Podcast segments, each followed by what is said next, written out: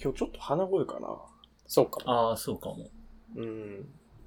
鼻も詰まってんのか。うん、本当に。鼻声っていうか、喉、喉荒れ声。いや、そうそうそう。喉がいて、やばいじクーラーつけっぱなしやったからかな。あら、それは、なかなかちょっと危ない。危なそう。喉がいて、クーラーでも、なんかもう結構寒くない？あ、まあでも、25で置きっぱなしですね、ずっと。うーん。つけ、まあつけなくてもいけんのかな。もう最近涼しいですからね最近。つけてないな。うん。てかずっと雨やから、ウーバーイーツが、マジで捕まらんという。そうなんだ。いや、そうなんですよね。ウーバーイーツ本当に身を投げ打ってるぐらいの覚悟の人しか配達しない。え ー、ああ、まあそれもありますし、単純にこう需要が増えるっていうのもうん、うん。ありそうですけどね。ああ、そっかそっか。そういうことか。うん。外に出たくないから。ああ、東京何小雨程度とかじゃなくて結構バーっと降ってる。いや普通かな。普通。うん。今日のね、朝は晴れてた。晴れてはないけど、曇りと晴れの間ぐらい。うん。雨は降ってなくて、なんか数日ぶりに犬を散歩に連れて行って。ああ、おう。まあ、あれですか、夏の、こう、終盤ってそんなもんでしたっけ？なんか、どうだっけ？こんなだっけ？ただまた、金曜日30度ぐらいまで上がりますけどね。あら、うんとだ。天気悪いのに。うん。ずっと天気悪いダメだね。それでウーバーが復活するかどうか。時間、時間をずらして頼むとかして。いや、できないんですよ、それも。あ、そうなんだ。大体、その、いやもう最近ちょっと、あのーなんていうのかな。そのササラダを、またサラダ生活始めてるんですけど、さ それが、確か、いや、そもそもそのお店の開店時間が11時とか11時半とかなんで、で、まあそこで、こう、み、見てるんですけど、ずっと。11時半ぐらいから。あ、貼ってるんですよ回転待ちみたいなことしてんの？はい。ただ周りに、あの、パートナーがいないですみたいな。配達パートナーいませんみたいな感じで。ずーっとですね、1時ぐらいまでずーっと注文できなくて。へえ。まあ、なんでなんか、他のやつ、なんか、サンドイッチとポテトみたいな、ジャンクなやつを買ってしまうという。あ、そっちはいけるんだ。はい。なんかそうですね。へえ。なんでだ。体に悪い。雨降ったら体悪くなるという、いや。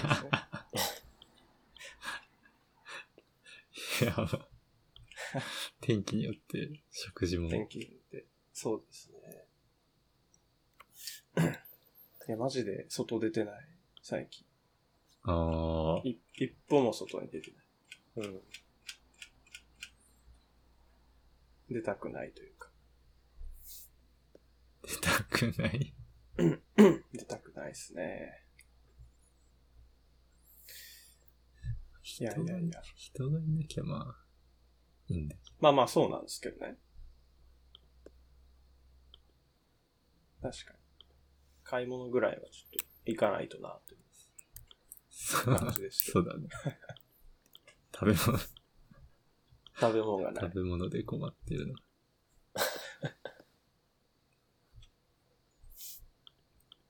うん。いやいや。今日は？えー先週よりかはなんか数は多い。リンクは多く見えるね。ですが、うん、最近ちょっと、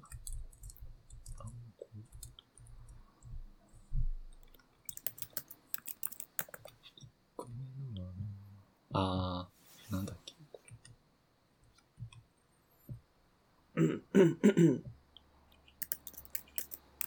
ほう。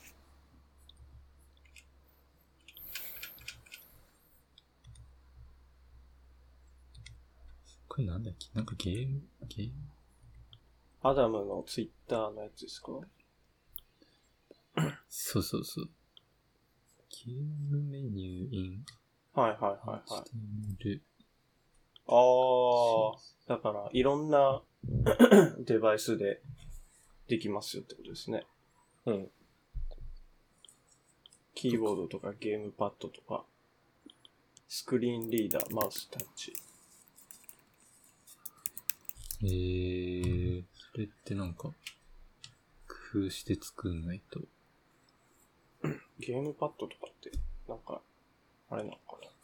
確かにどういう、まあでもタブキーみたいなもんなのか。え？え？あ、CSS? ん？パスん？し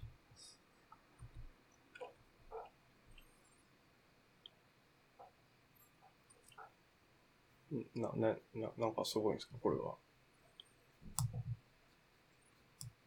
え、てかゲームパッドどうなんのこれ？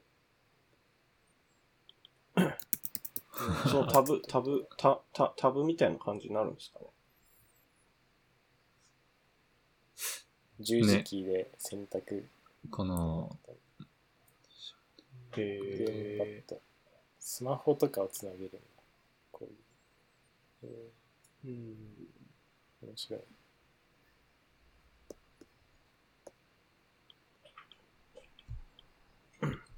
まあでも特になんか、それ用の項う目、ん。そうだね。リデュースドモーション。そうですね。なんかし普通に動きの項目だけで、なんかデバイス特化したなんかがあるわけではなさそう。そうそうそう。うん。下に右左対応したみたいなスレッドをああ。も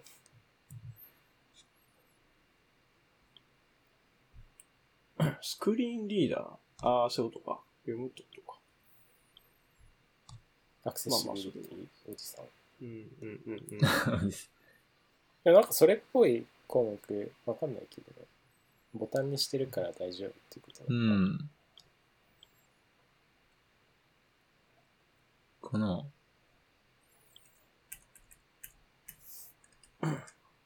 Chrome でスクリーンリーダーってエクステンション入れるんですか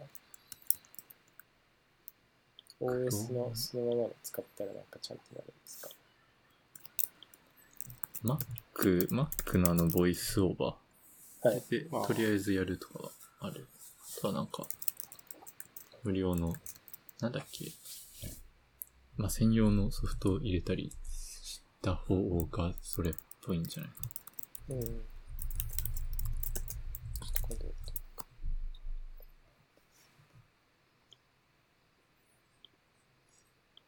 NVDA だっけ？NV。NVDA っていう、違ったっけな？あーってる、ってそう。っていう、あ、Windows 用か、これ。うん。スクリーンリーソフト。あ VoiceOver on したら、 Discord が、なんか言ってきました。あ、うるせえ。 Voice、VoiceOver offの仕方知らないと、パニックになるよ。あー、なんか、 escape 3つ押しとかでしたっけ？ VoiceOver って。どうだっけ？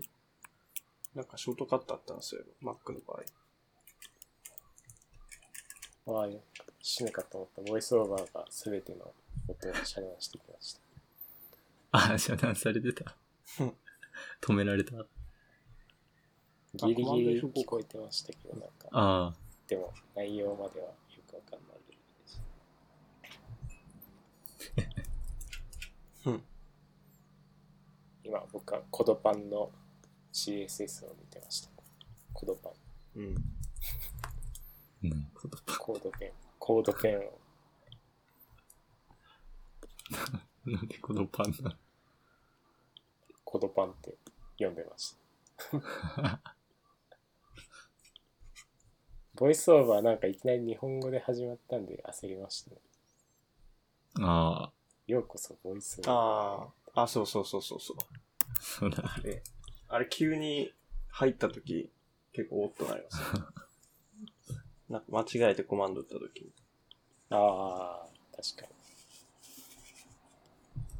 に。オフにしてた気がするな。これでアクセシビリテ。これでも僕的になんか、矢印キーで選択されないのが、一番嫌なんですけど、PC ユーザーとして考えてないという。ああ、タブで動いてくださいみたいな。まあ、タブは動くんですけど、うん、あそうそうそうそう矢印キーそうそのタブで動かしてねみたいな気持ちが入ってるのがなんで矢印がないんだみたいなうん。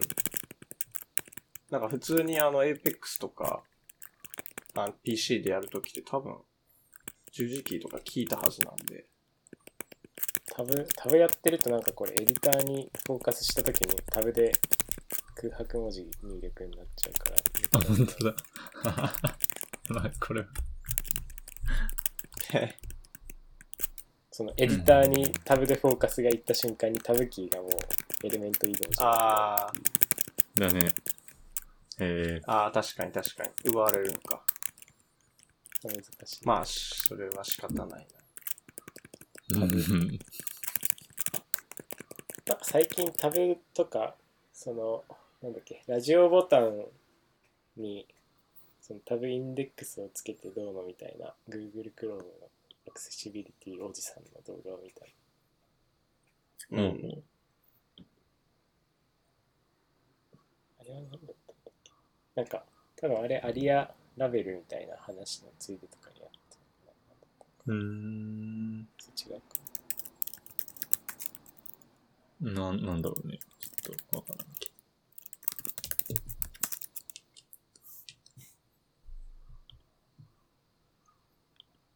な。あ、純粋にタブインデックスの話してたのかな。ど。うん。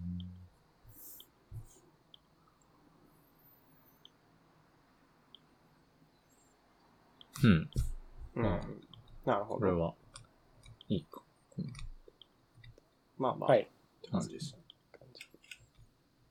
で、ミンハイト。あ、そう、これ。これね、知ってると役に立つかもしれないミンハイトの話。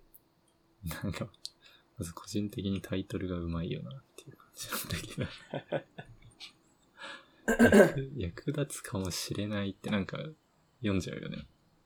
そんなことない。確かに。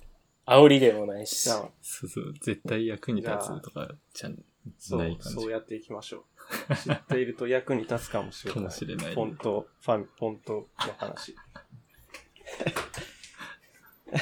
嘘のようなフォントの話みたいな。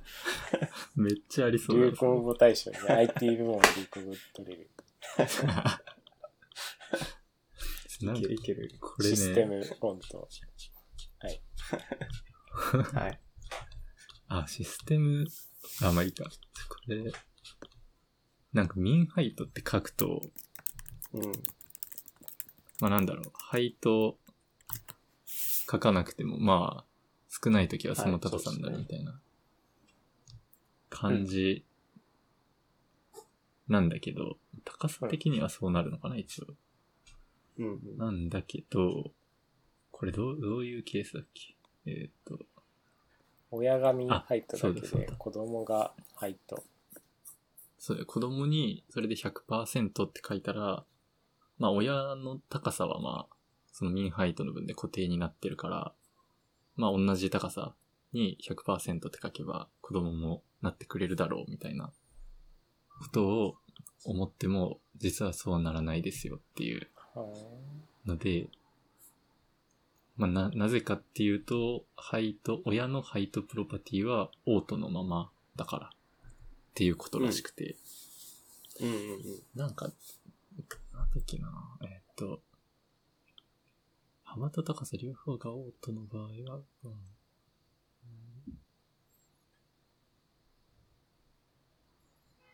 あ、で1ピクセルか。ハイトをとりあえずなんかオート以外の値を書いておかないとは、そのミンハイトで指定した高さに個要素の高さを100%で合わせるみたいなのができなかった。できないですよっていううん。で、ハイト1ピクセルって書いとくと、まあ、ミンハイトの方がでかいから、まあ、ハック的に使えるみたいな。へえ。へえ。へえだよね。まあ、確かに。ミンハイト、ハイト。あここら辺適当にやってると確かに、あれみたいな。あるかも。ね、ハイト、ハイトとかにやたら100%を書きまくるみたいなの昔やってた、よくやってたけど。うん。ハイト100%にしても全然ちっちゃいままじゃん、みたいな。そのディスプレイは、まあまあちゃんとしてるけどな、みたいな。ありました。確かに。こういうのだったのかも。ねそう実際役に立つかもしれないやつだなと。どうなんですか、これは。他の回避策もあるんだ。ちょっとオープンサンドボックスしてみますか。テーブルセルと、テーブル。インハイト、インヘリ。最小幅と最大幅のアルゴリズム。あ、そういうのき、ああ、えー、仕様で決まってんだ。ね、らしいね。コンテント、ハイト100%。ふむ。ふむ、ふむ。ちょっといじってみようか。両方がオンとだと。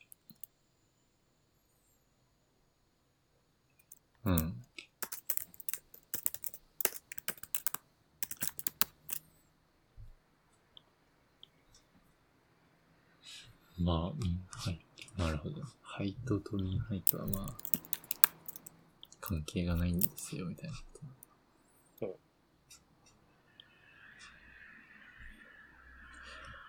ちゅうやつでした。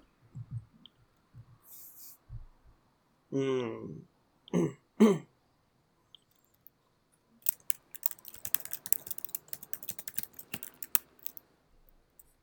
えー、なんか、ちゃんと計算式がある。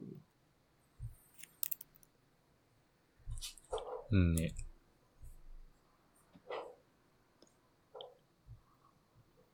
そう。へえ。そういえば、あれですね。あの、前、あの、こう、角丸のボタンを作るときに、ああ、ピクス、あの、ボーダーレイディアスをなんか、9999みたいな、なんか、99999みたいにしたら、うんうん。丸くなるみたいな。うんうん、あれは、なんか、めっちゃ使ってますね。あれはし知っててすごい役立ってます。あれね。自分もなんか使ったことある気がす角丸。何 ?99999 にするといい。あ、まあ、とにかくめちゃくちゃ大きくすればいいということです。オーダーラジオス、もう確かになんか、めちゃめちゃ大きくしたらもはや意味が一緒になるみたいな。そうそうそう。1, 1億とかにしときゃいいという。何も考えずに。る。何も考えないあれは、うん。あれはなんか、割と知ってて役に立ってます。ね。オーダーラジオス。その、なんか50%とか個人的にやりがちだけど。50%するとね、なんか変な楕円になっちゃうね、全部。そうそうそうそうそううん、うん、うん。いや、あれは確かあの、めちゃくちゃでかい値入れるのが一番良かった気がする。9999ピクセル。そうそうそう。ボーダーラディウスの計算式って、どこに載ってんですか？なんか MD とかに載ってんですか？あれはなんだっけね。CSS トリックだったと思うけど、ああですね。前なんかここで話したやつですね。ほう。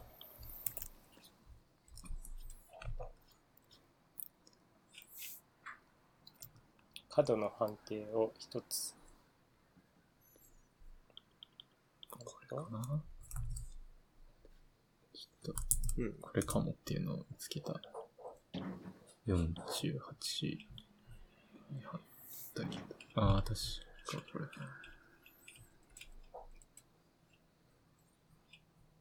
まあなんかでかすぎると収まるようにちっちゃくして計算しますっていう仕様があって。ああ、正方形じゃない。あそうそうそうそう。あそういう時か。カプセルみたいな。なんか薬のカプセル、ピル。ピル、ピルシェイプ。これあ、はこ、こで 999EM ってね。ああ、うん確かにそうだそうだ効率的だな。うん。その方がピクセルよりうん。10倍、大きいです20倍でかくなるから。うん。そうそう。これは、これなんか一番役に立ってるかもしれないです。なんかあれっすね。今年のランキング作りたいです、ね。ああ、いいね。ベスト今年小ネタ。そうそうそう。はい。一番なんか役に立った小ネタランキングって。今のとここれ1位かもしれない。確かに。結構こいつは順位高いな。これ、これ、だいぶ使ってる気がする。うん。ではなんかいろんなソースコード見たらなんか、使われてた気がした。そうです。このハックが。。うん。確かテイルウィンドでこれになってて、ああ。で、え、そんなこと、そんなことすんの？って言って調べたら、はい。それが正しいっていうか。えうん、そうそう。これはいいです。うん。ーこれは結局長すぎると、計算なんかわ割合なんですよね。割合で計算してるから、あ、そうそうそなんかあんま絶対値はそんな関係ないみたいな感じだった気がする。う。ボーダあー、ーその直線で考えた場合の辺、だから半径みたいな、楕円もあるからちょっと半径っていうのかわかんないですけど、直線の距離が分子に来て、分の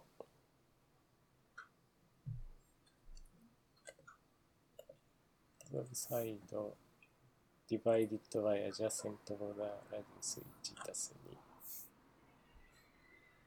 ああ、だからその、角っこにあって、自分が例えば左上の角なら、左の辺と上の辺うん。の長さ、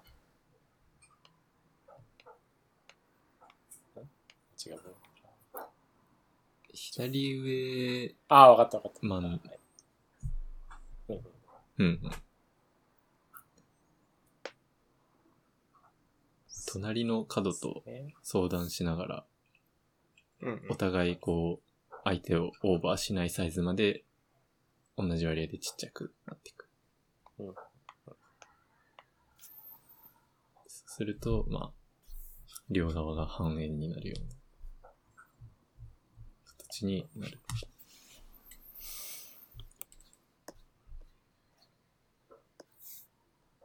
なるほど。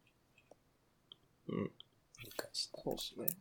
まあでも、ミンハイトの方はなんか僕は全部ハイトに100%とりあえず親から順番に入れていくかもしれないですね。確かに。うん。ハイト解決されなかったら。うん。だいたい親の方ぐーっと登ってって全部つけていけばなることが多いんで。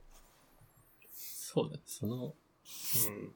確かに、その、なんていうの、その戦略でも、1ピクの1個親に100%って書いた時点で解消されちゃうもん。これ。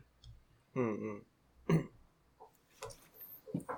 いや、そうなんです割となんかこう、親、実際のケースだと親子っていうかまあ、なんていうかこう、親子孫みたいな、こう、ひ孫みたいな、割とネストしてるんで、うんそうするとどっから来てんのかみたいな、考えるのめんどくさい時はもう、ダーッと入れてって、どっから、どっから途絶えてんのかっていうのを、なんか、見ることが多いですね。ありがち。割と早い。うん。ショショットガンアプローチというか、ダーってやって、見つけるっていうのをよくやります。うん。まあ役に立つかもしれない。かもしれない。役に立つかもしれない。かもしれない。お、YouTube ですかこれ。手つきが93。CSS モジュールスクリプツ URL ハンドラーズ for PWAs the PW submit うん。お、これ、YouTube の方じゃ見てないんだけど。ブログの方ではうん。8月31日に上がってる。うん。うん。なんかね、ちょいちょいちょいちょいいろいろあるなって感じ。えー、では、93ってもう、だいぶ前に、だいぶ前っていうかまあちょっと前にリリースされたやつですよね。今が、今いくつかというと93じゃない93。いや、そうですけど、ちょっと前に、あれ？前なんか取り上げなかったし、93。なんか、これから毎4最週間ごとにリリースしますっていうあ話をしてた。安定版になったのか。ああ、そうか、そうか。あ、ちょうどそうか。9月1日に安定版で入ったんだ。あ、そうか。まだ安定版じゃなかったのか。なるほど。うーん。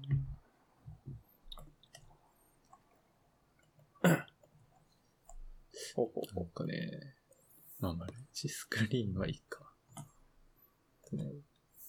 焦点、焦点とリリースサイクルとか、4週に1回リリースになります。あ、そうっすよね。そうっすよね。なんかどんどん短くなってる。うん。すごいっすね。月1でうんねバージョン上がっていくって。で、あとは、まあ、PW フィーチャーはいい、いいってことはないんだけど。えー、ってか、PWA のサミットが一応、またやるらしい。うん。10月の6日7日にうん。あると。今時の PWA 事情って何なんですか？わかんない。もう全然、全然だわ。一応なんかテーブル、スケジュールみたいなの出てますけどね。どうなんですかね？うーん。なんかそうだね。ああ、やっぱ、I、iPhone の通知が欲しいなーから、前に進まないかな。気持ちが。うん。まあ確かうん。に。PWA 通貨サービスワーカーとして使うというああ、ああ、まあそうそうだね。感じですよね。うん。キャッシュ効かしたいという。そうだね。まあ、マニフェストで、ナビゲーションバーの色書いたりとかしてもいいけど、うん。うん、なかなかね、アプリの代わりうんはちょっと、なんか、無理だったのかなという気が。まあ、そういう意思決定されることは少なそうという感じしますね。あとはね、フレックスボックスの、なんか増えたらしい。ああ。レフト、トップとか。ああ、なんか言ってましたね。なんだこれ。アラインメント、キーワード、キーワード。スタートエンド、セルフスタート、セルフエンド、レフト。ね。まあ、足してみましたってことかな。うん。とか、あとは、クリップボード API で SVG をサポートしました。ちょっとどう、どういう挙動かわかんないんだけど。うん。はあなんかコピすごーできるらしい。あれかな ?SVG のコードをコピーできるってことなのかな？クリップボード API っていうのは、そもそも アシンククリペ。アシンクなんですか？なんですか？ああ、まあ、そう、そうだね。アシンククリップボード API。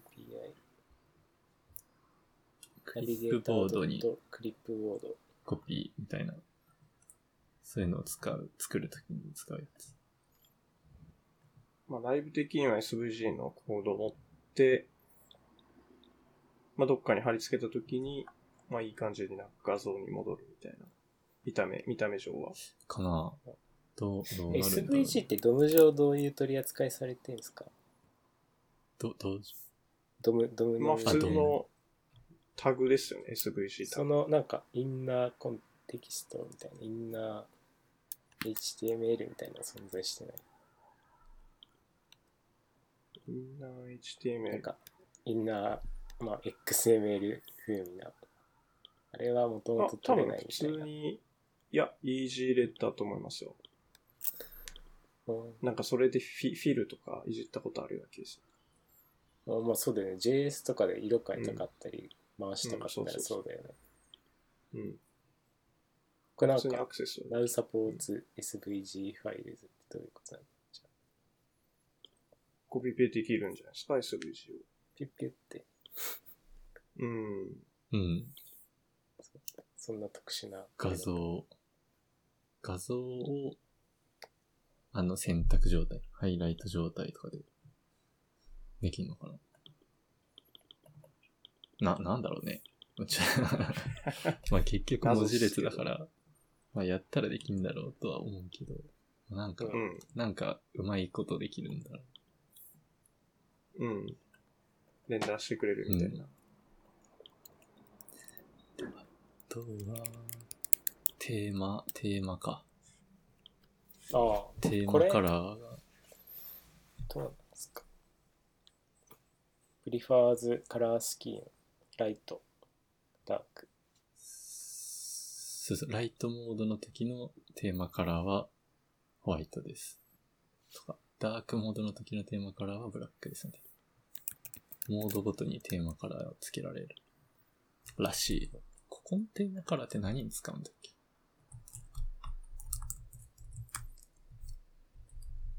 うん。ブラウザの色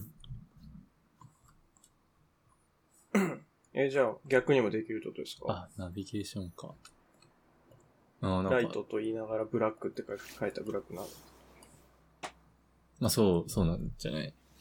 あ、なんかこれあれですか？ここのメタタグをスイッチしたらメディアクエリーでプリファーズカラースキームのダークライトってチェンジできるっていうこと。ですかどういうことですか？ああ、書き方？ここのメタタグの値を変えるだけでダークモード、ライトモードがスイッチできるよって言いたいってことですか？これ。いや、これ両方書いとくんじゃない？両方書いとくと、OS の設定で、どっちかっていうのを読み取って、で、対応する方を見た目に反映するんじゃないかな。ああ、そういうことか。ああ、そういうことか。あ選択肢をブラウザに教えてあげる。うん。多分。あ、なるほど。なんか、多分明るい、明るいピンクとかのサイトがダークモードだと眩しくて、みたいなのをなんだ、これあれか。対応できるように。僕サファリ使ってるんであれですけど、Chrome とかでスマホで見たときに、あの、検索バーとかが色変わる。ああ、そうそうそう。多分そこ。まあ、これで指定できるんですよね、うんもともと。えー、テーマカラー、でコンテントのとこになんか X のやつ入れたりうん。できるんですけど、それをなんか条件分岐できるようになったっていう。多分。なるほど。メディアっていうアトリビュートができたんですよ、うんということか。なるほど、なるほど。ああ、ああ。これは理解ですね。あ、とか、これはもう絶対入れたいですね。もはや。そうね。まあ、テテーマうん。入れるんだったら、まあ、二つうんうん。まあ、どっちブラウザの色を変えるんだったら、まあ、うん。入れたいかもしれない。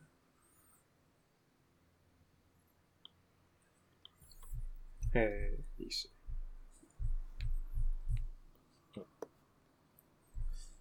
個人的な推し機能はそんな感じ。うんうん。これ、メディアクエリーでプリファーズカラースキーマって各いろいろ具体的に指定するやつの前段階として絶対いるんですか？どうどういうこと？あこれは単純にあのブラウザの、あの、タブ、ブラウザのタブとかその上の部分、ブラウザーの、そのスマホのブラウザ、そうそう、スマホのブラウザの、その、なんていうかその、うんうんボタン、ボタンとかそういう、ブラウザの色ですね。うんブラウザ自体の。で、あの色をこうメタタグでもともといじれたんですよね。ああ、そういうことか。うん。で、そこにメメディアっていうアトリビュートができて、その条件分岐ができるようになったという感じですね。うん。だから、まあ、プリファーズカラースキームだけじゃなくて、他のメディアも入れれるってことですよね。多おお確かに。分うん。メディア、いろいろメディア。なんか、何回入れれるというかですね？うん。思いつかない。かもね。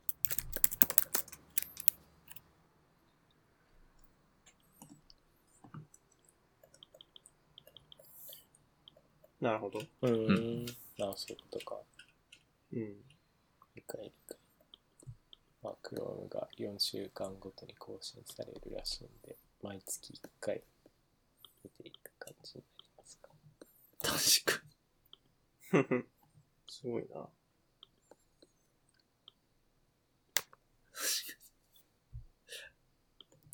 に。うん。次は9月21日って言ってますね。9月うーん。21日はちょっと飛んでるけど。ああ、そっか。3週間後。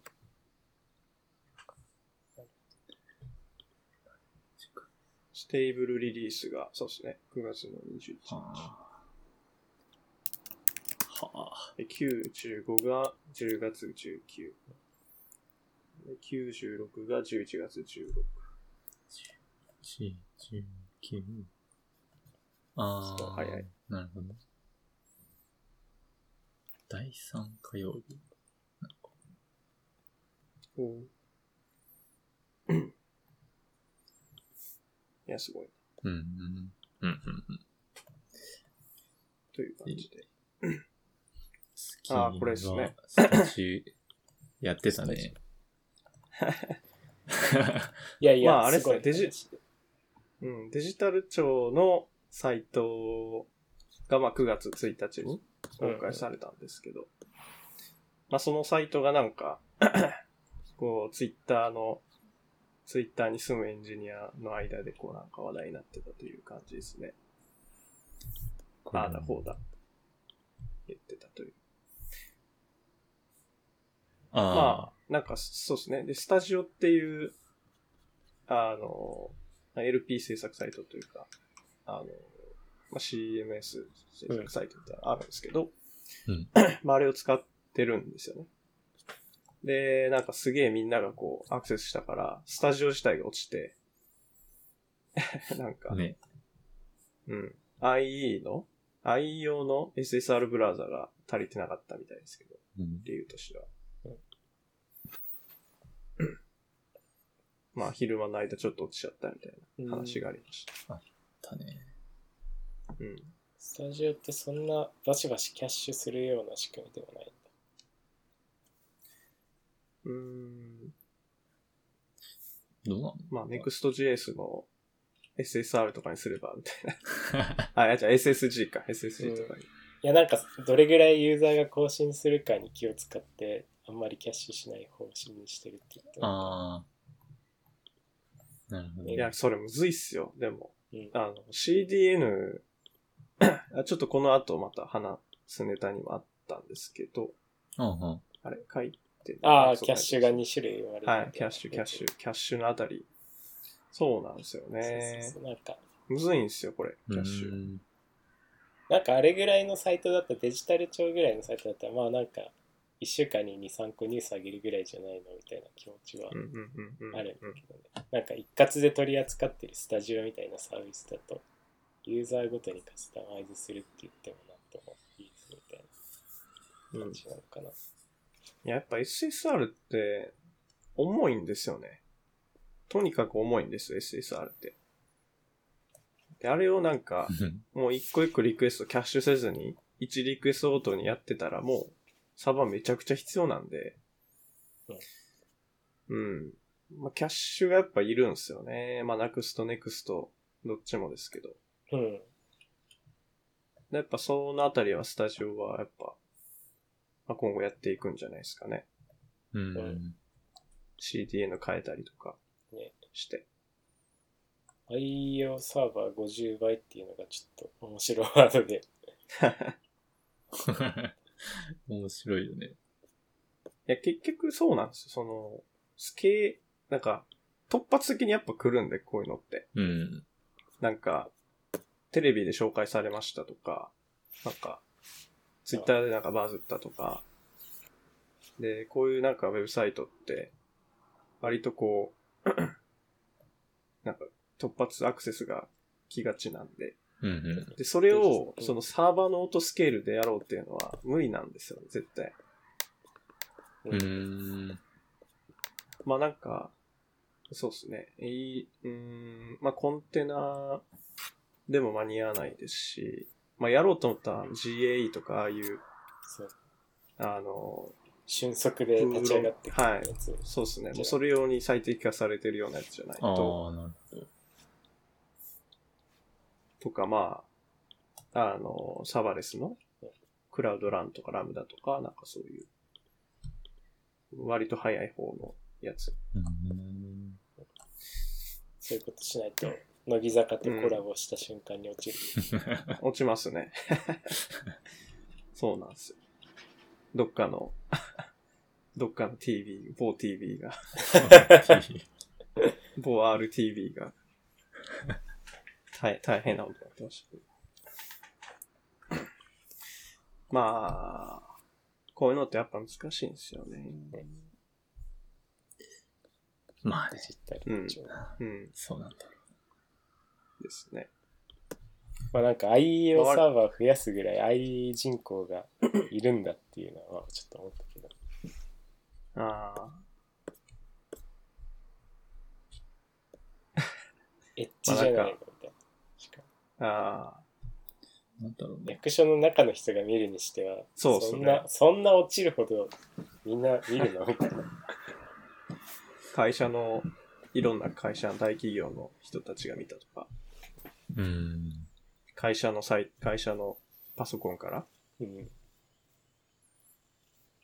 再発防止のとこにさ、なんか突発的なアクセスとか、不正アクセス遮断みたいなこと書いてるんだけどさ、うん。ドスですね。まあなんか DDoS とかドス。そう、そういうことだよね。自然、自然にアクセスが増えて ID が実はめっちゃ眠ってましたみたいな、そういうことっていうよりはなんか、なんかされたってことだよね。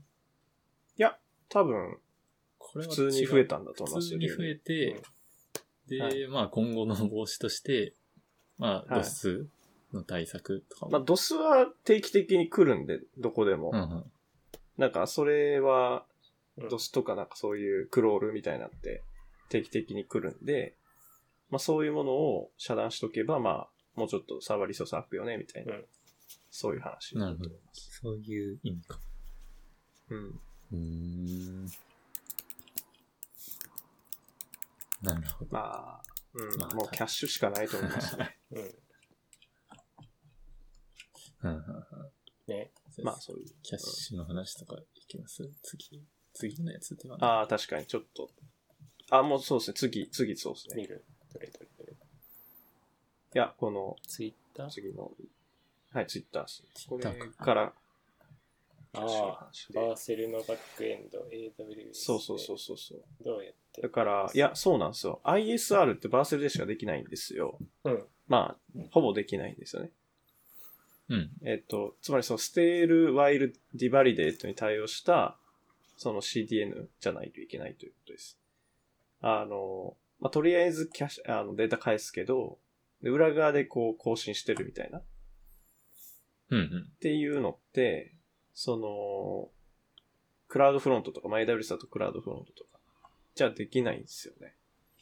うん。で、そうそう。これはもうなんか僕もずっと思ってて AWS で Next.js やろうって思った時に ISR 的なのどうやればいいんだろうなと思って。できないんですよね、だから。うんうん。クラウドフロントがあのステールワイルディバイル対対応してないんで。うん。なんで、まあ、バーセルがまあ AWS、まあ、使ってるのかわかんないですけど、まあ、使ってるとしたら、自前で実装してるということですね。その、エッジサーバーみたいな。まあ、エッジサーバーはまああれですけど、まあなんかそういうサーバーを置いて、で、そこでこうインメモリキャッシュみたいなのしてるんだろうといううーん。ことですね。で、まあ、だからクラウドフロント、まあ AWS でやるのちょっと辛いよねって話で、あ、そうそうそう、その前にその SMAX んうん。っていう話もちょっと出てたんで、うんうん。その、まあ、NEXT とかの話行く前に、ああ、S SMAX Age ことと MAX Age の違いっていうちょっとコラム的な感じなんですけどはいはいはい。これはもう前か。らあるんですよね。なるほどうんうんうん MAX Age と SMAX Age っていうキャッシュコントロールのキー、あの、バリューですね。うんうん。で、まあ、お大きな違いとしては、えっと、MAX Age の方は、えっと、クライアント、ブラウザーに教えることができる。うん。CDN とブラウザに教えることができます。はい。で、SMAX Age っていうのは CDN だけです。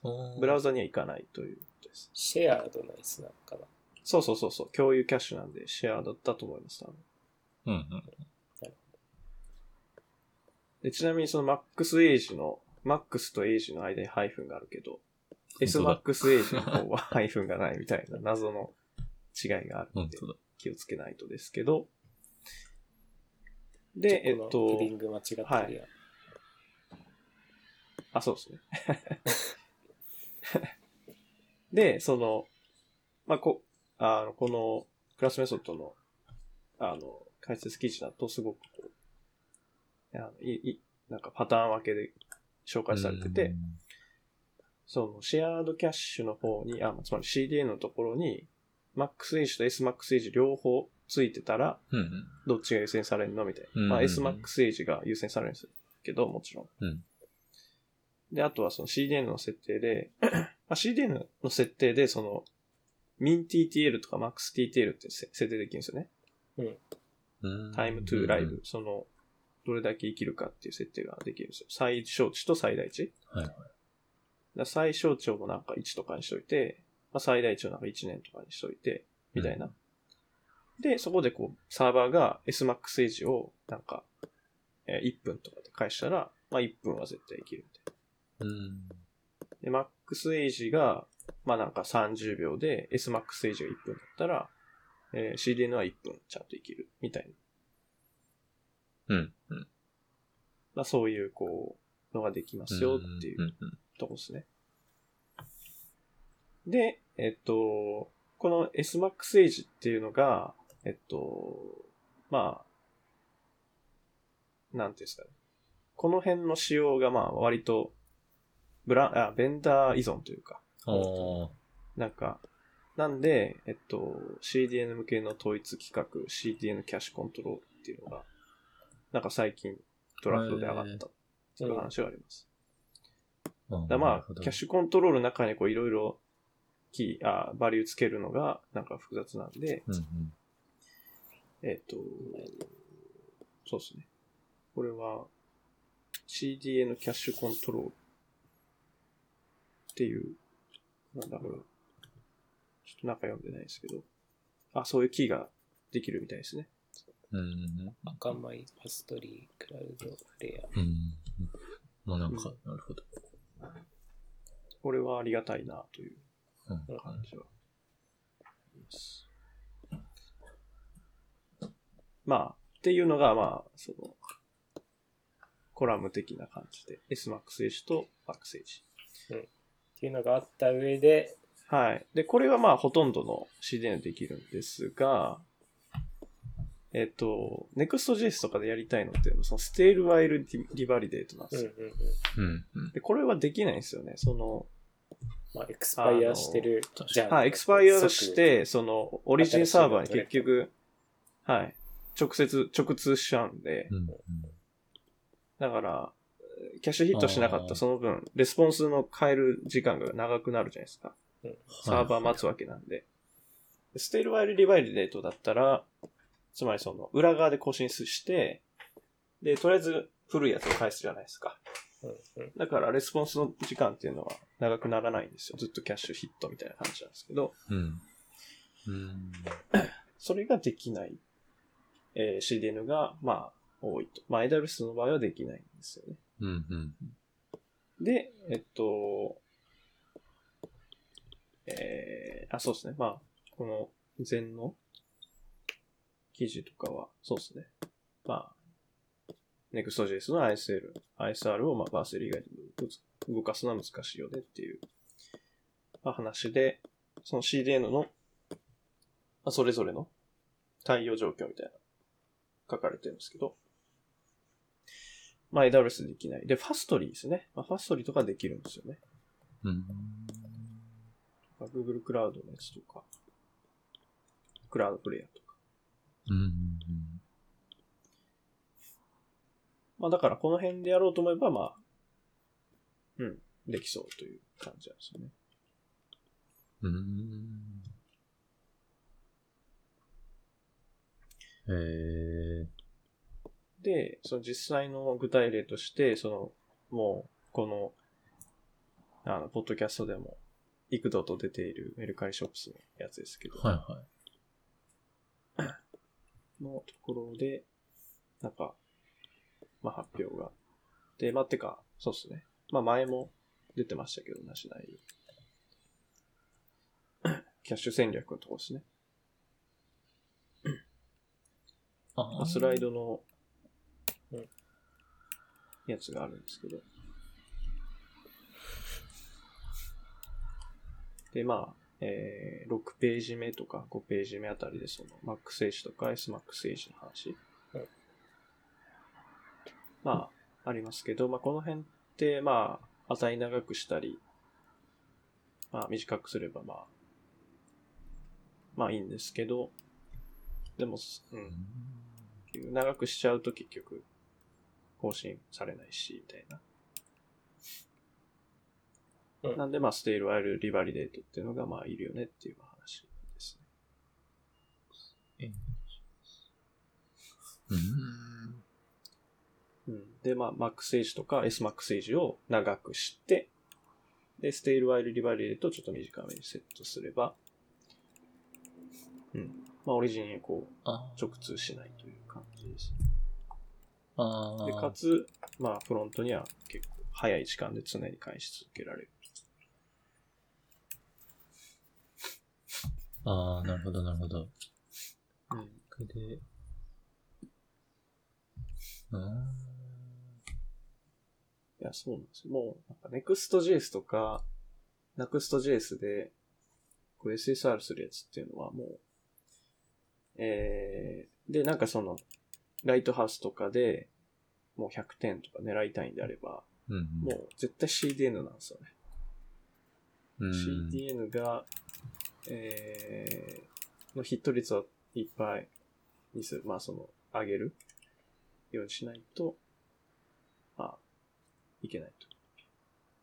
うん。で、やっぱそうですね、ステイルワイルリバリデートがあるおかげでできるという感じですね。うん。で、ちなみにそうですね、まあ、これは前も出てましたけど、クラウドパブサブで、えー、まあ、消しに行くって感じですね。更新があったら。うんうん。まあ、これも、まあまあ、あこれはもうファストリーだからできることです。うーん。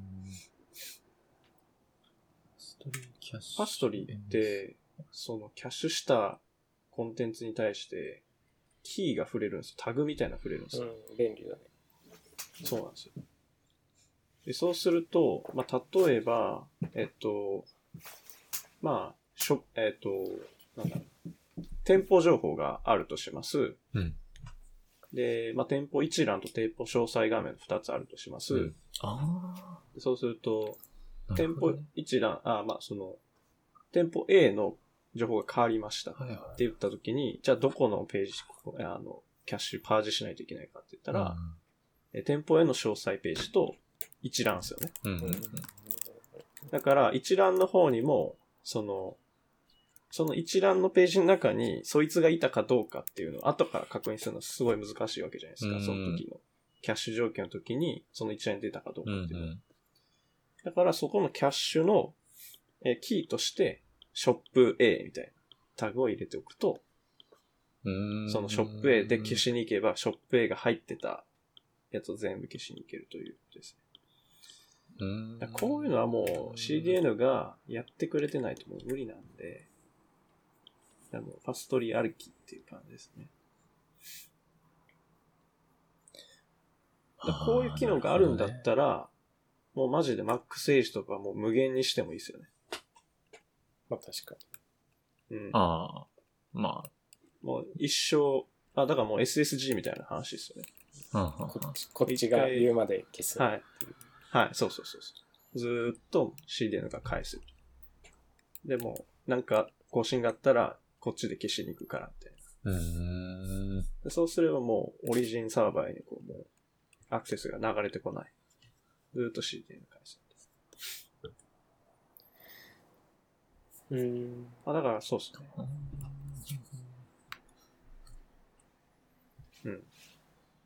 うん。Next.js とかの SSR で、もうパフォーマンス出そうと思ったら、もう、とにかく SSR と重いんで、どうやっても重いんで、CDN にヒットさせる必要がある。うん。だからそもそも SSR 使わない方がいいんですよね。まあ、なんか、まあ、SSG でできるんだったら、そうそうそうそう、そうですね。うん。うん。SSG でいいんだったらもう SSG で行きたいんですけど、うんもうしょうがなく SEO とか、まああとはなんかデータの更新が割と多いとか、うんだったらまあ SSR ですけど、SSR の時はもうなるべく SSG っぽくスタティックにこう CDN で返せるような感じにまあしたいよねうん。と。で、バーセルだとその辺はもう一括やってくれてるんですけど、自分のインフラでやる場合は、こういうことを考えなきゃいけないという感じですね。うん。で、日頃 AWS 使ってる民からすると、かなり辛いということですね。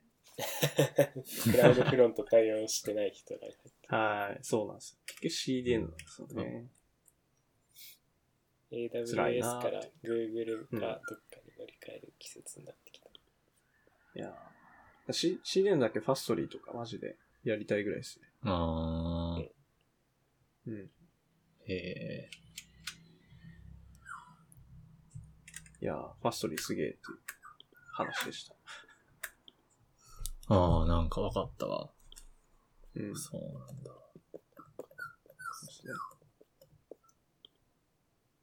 うんうんうん。まあ、ステールバイルリバリデートってまあ、まあサービスワーカーのところでもありますよね。うん。だから僕一番最初にこれ知ったんすサービスワーカーだったと思うんですけど。自分もそうかも。うん。まあ、同じ概念が CDN にもあるうん。ということです。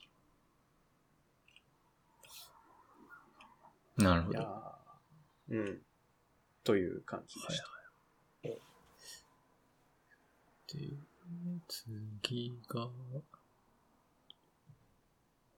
マイグレーティブノーションズマーケティングサイトという Next.js。ああ、えー、そうなんだ。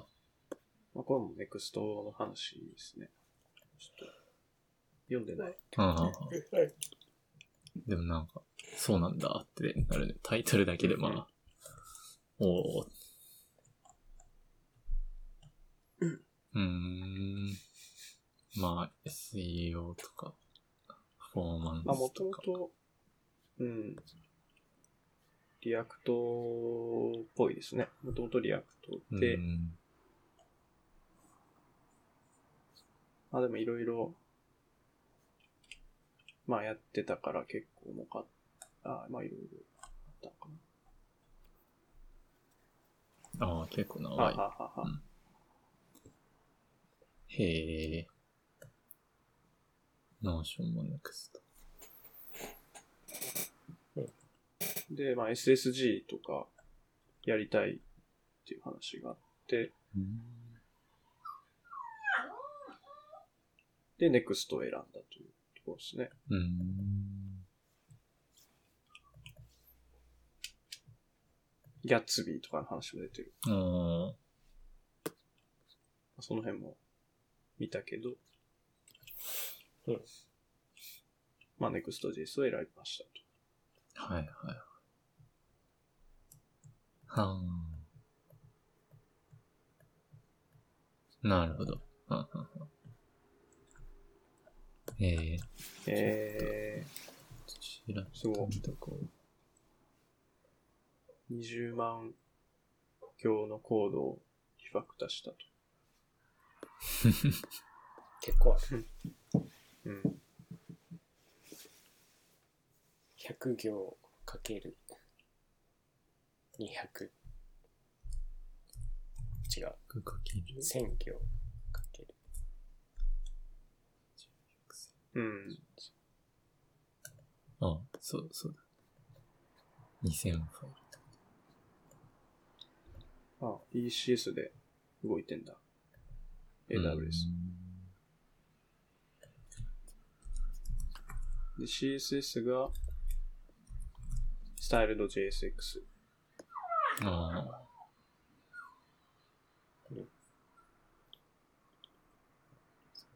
うーん。やっぱスタイルドなんだ。スタイルススタイルスああ、スタイルド JSX うん JSX の中に書くの？うんうん。あーへえ、ほうほうほう。スタイルド JSX。なるほど。だね。スタイル、えー、えうんまあなんか、確かに本物っぽい見た目にはなる。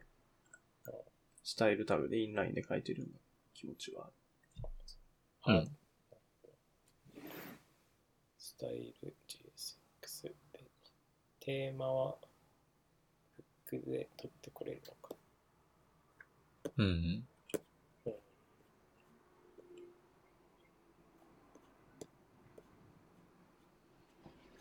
ああ、で、ライトハウスのパフォーマンスが50から97に上がったと。うん。で、まあそうですね、CDN でキャッシュされて、まあ爆速だと。うんうん。で、あとバンドルサイズが、えー、最初に必要な JS のサイズが9.1メガから847キロバイトに93%減少。うーんう。ん。うーん。それはすごい。うん。で、まあ SE と、あ、あ、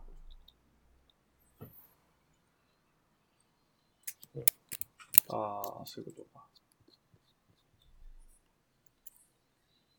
うん、うん、うん、うん。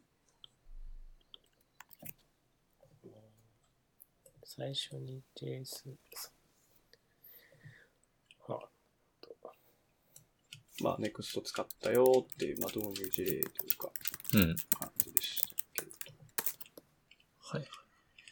うん。なんですど。まあ、結構、うん、来てる、ネクスト来てるなーっていう感じうん。ですね。JS のサイズを下げる話は特に記事内には書いてた。いや、もうネクストが勝手にやってるとかそういうことなんじゃないですか？えー、何？ダイナミックインポート的なことじゃなくて、なんか、勝手にやってる。まあ、ページのところはそうですね。勝手にやってます。あれ？や、ああ、れ？なんか、一や応やってるね共通のやつと、それぞれのやつみたいそうですね。お、共通のやつあでもとそれぞれのやつ。うん。共通で必要な JS ファイルと、各ページで必要な JS ファイルは、勝手に分いい割して感じにくれるけど。分けてくそうっすね。はい。これ、なくすともそうでしたね。ページごとに一個一個 JS が分かれてて。SSR、えーあの、その SPA 遷移するときに、あの読み込むみたいな感じで。うんまあ、うん。あ普通になんか、コード分割ってそんな難しいもんじゃないんで、なんか普通にインポート、なんか、 lazy でやればいいだけなんで、うんまあそんな、あれですけど。 Next dynamic っていうのがあるんですか？うんああ、そうそうそうそう。 Next のやつはダイナミックっていうやつが用意されてます。 Suspense、Suspense、 Suspense は React のやつですね。サスペンスで囲んで、なんかフォールバックとか指定しておけば、そのココンポーネントが読み込まれてレンダーされる前になんか、なんかローディング画面を出したりとかできるってやつです。 Next、Next dynamic の中で、なんか suspense true みたいな。書き方がある。ああ、ちょっと、サスペンスはそうです、たじっく React。り見てみようか。うんまあ、な、早くなったという感じです。うん。まあ、そんなと素晴らしころで、またアダムですか？あ、これさっき。そう、さあ、そうだね。さっき、集合前に見つけたんだけど、ああ、はいはい。iOS のうんそうそう、勝手にズームするじゃん。文字がちっちゃいと。そうなんですね。そうなんです。ああ。16ピクセルないと、例えばインプット要素とか、インプット欄のフォントサイズが15とか14とか書いてると、そこを入力しようと選択したときにグインってズームするんだけど、それがなくなるらしい。えー、ってことかな、これ。 font-size max。これね、iPhone の中で何が起こってるんですか？どうされてるんですか？この下の、下の方の動画を見たらわかる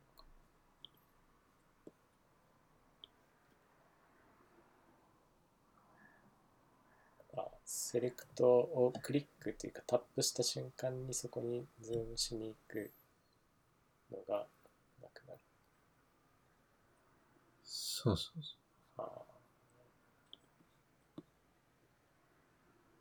ていうか、こんな、 min とかの書き方で回避できたね。へえ。それすら知らなかったー Mac あ、それ書いてると、16ピクセルな後ですか？うーん、なんか、で、ズームを回避できる。 Safari、iOS がどどうなんだろうね。なんか、わかんないってなって、うんなっちゃうだけかな。ああへえ。この、ああ、そうなんだ。えこれ知らなかった。ね。ー、iOS じゃあ結構使ってるとズームすることがまあまああるっていうことですね。普通にやってると。そのはず。へえー。まあ、あの、ズームしないようにみたいな設定を入れてるサイトとかもあるけど、うんうん勝手なズームはやめてくださいみたいあ、ズームしないように設定するやつはありますけど、そ、それとは別にこれもズームしちゃうっていうことだったんですか？そういうことだよね。なんかダブルタップとかしたら、こう、勝手にズームしちゃう。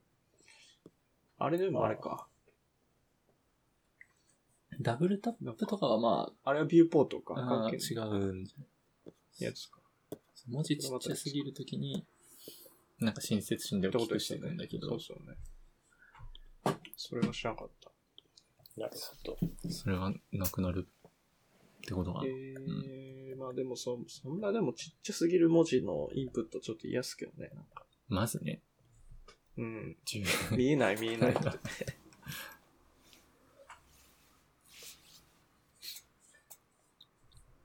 えうん。ー、こらしゃ。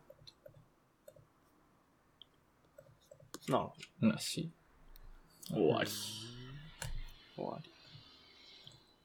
お、割とサクッといった。うん。そう。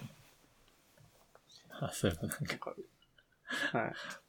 もっと短くするとかなんか、そう前回言ったね。聞きやすくするみたいなね。いや、もう結果論ですね、それは。1時間ちょっと。うん。あ、そういえば、ブログはお、できたんでしたっけ？ブログ？まあ、マークダウンのやつ？あ、マークダウンはできてるよ。あ、これあれか。キャンバスか。あ、何？ゲーム？ゲームゲーム？かなんかゲーム、なんかキャンバスコードを思いっきりデンジャラス HTML したら SS SSR の時しか動かない。あー、なるほおど、。なんか遊べんじゃん。あ、すげえすげえすげえすげえすげえあ。初めてやった遊べる遊べる。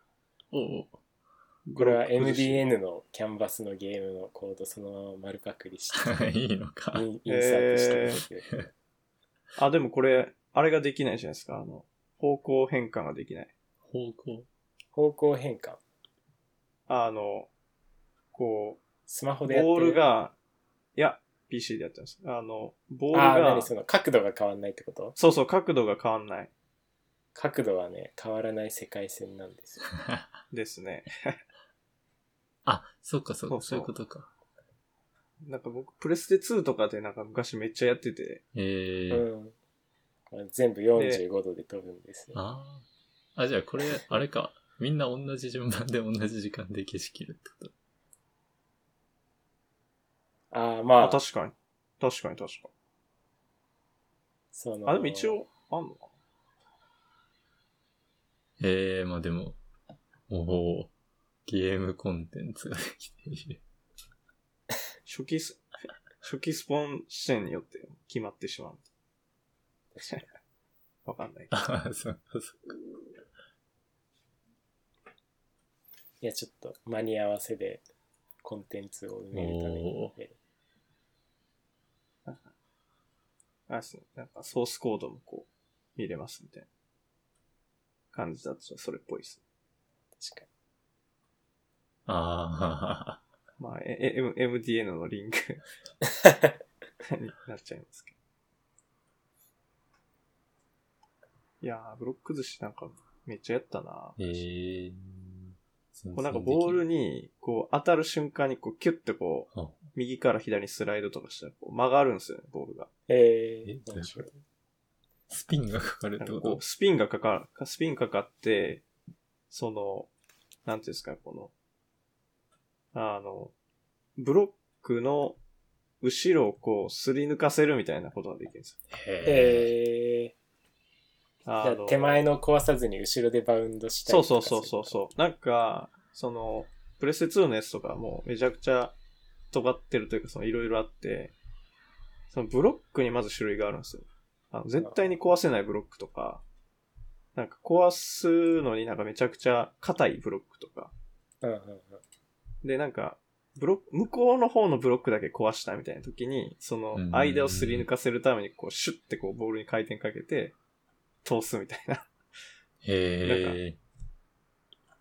そうなんです割となんか、発展してた。ブロック、ブロック崩し。まあ、卓球でそのなんかみ棒。あ、そうですね。あと棒のエッジでこう叩くみたいなとか。先、うん先っぽでコンってやると、なんかこう、速くなったりとか。えー、ちゃんとしてるな。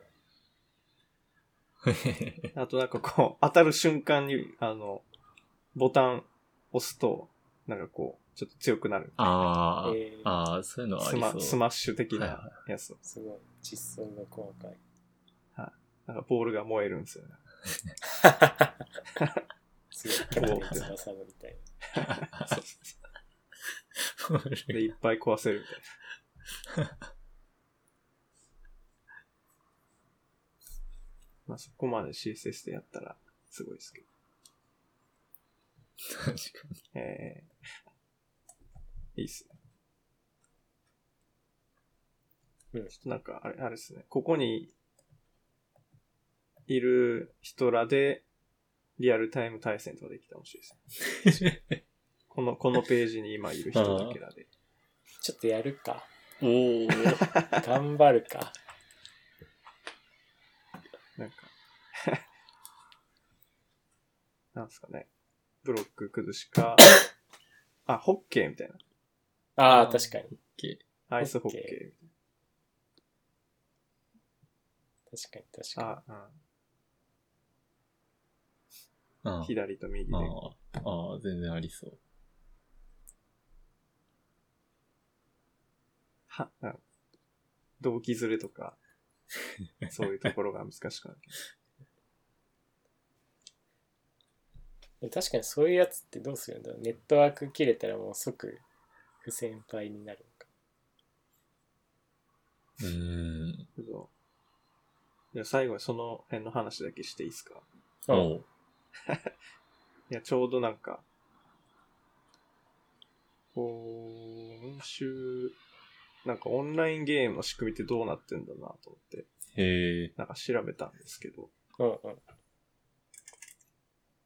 まあ、わかりやすいのは、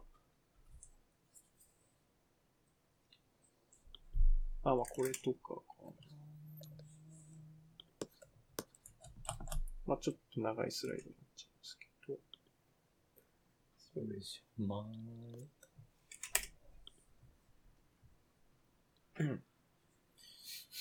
へえ。こ今この辺とか。は、なんか割とわかりやすかったですね。へえ。うん。あまあ、つまりその、いろんなパターンがあるんですよ。はあ、はその、ゲームの特性に応じて変えていくんですよね、その辺は。うんうん。で、まあ、さっきのやつは、まあ、全体的なやつで、これは Apex のドキュメントがうーん。にあった Apex はどうしてるかみたいな話ですけど。で、まあ、まあ割とそうですね、ゲーム界隈では、こういうところってすごく重要で、うんうん。まあ、ラグっていうのは絶対ありますと。で、あと、ネットワーク遅延っていうのも、えっと、なんだっけ。まあ、東京と大阪でも5ミリセックぐらいは、絶対にロスが出る。で、これはもうひ超えられない光の速さですね。うんうん。この速さは絶対超えれない。あと、東京からこう、海外のサーバーとかだったら100とか200とか、うん。ミリセックぐらいは絶対にロス、あ、その、遅延が出るんですよね。これは絶対超えれないうんうん。絶対に出ちゃうやつ。で、まあ、こういうのを、まあ、えっ、と、まあ、考慮して、で、ゲームっていうのはやんないといけないんですけど、で、まあ、大きく分けると、その完全同期型ってやつと、うん。えっ、と、非同期型。同期しないっていう、まあ、やつで。で、完全同期型の方でも、なんかいろいろあって、そのキー入力同期方法とか、あとはコマンド、もうちょっとこう、チャンクにまとめた方法とか、うん。えー、まあ、いろいろあります。で、ちょっと、そうですね。二つ目に共有したやつちょっと、を、は短いので、これちょこれをちょっと見ながらいくと、まあ、ラグパケットです。うんそうそう。で、格闘ゲームの場合、完全同期型キー入力同期方式っていうところから見ていくと、このバーチャーファイターってやつが、まあ、書かれてますけど。うんで、まあ、これは単純にこう、キーを送っていくって感じ。うん。横へ、横 A、横 B みたいな。あー、なるほどで。うん。で、まあ、それをこう送るんですけど、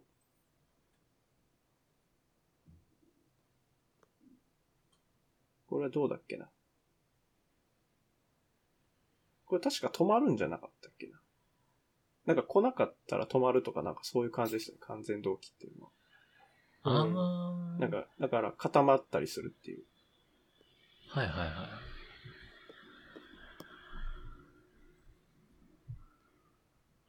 でもう本当にその、なんていうか、そのキーのコマンドの中、入力の速さが重要みたいな、うんうん。格闘ゲームとかは、こういうのが使われますよっていう。うん。そうなんだ。10。ああ、そうなんだ。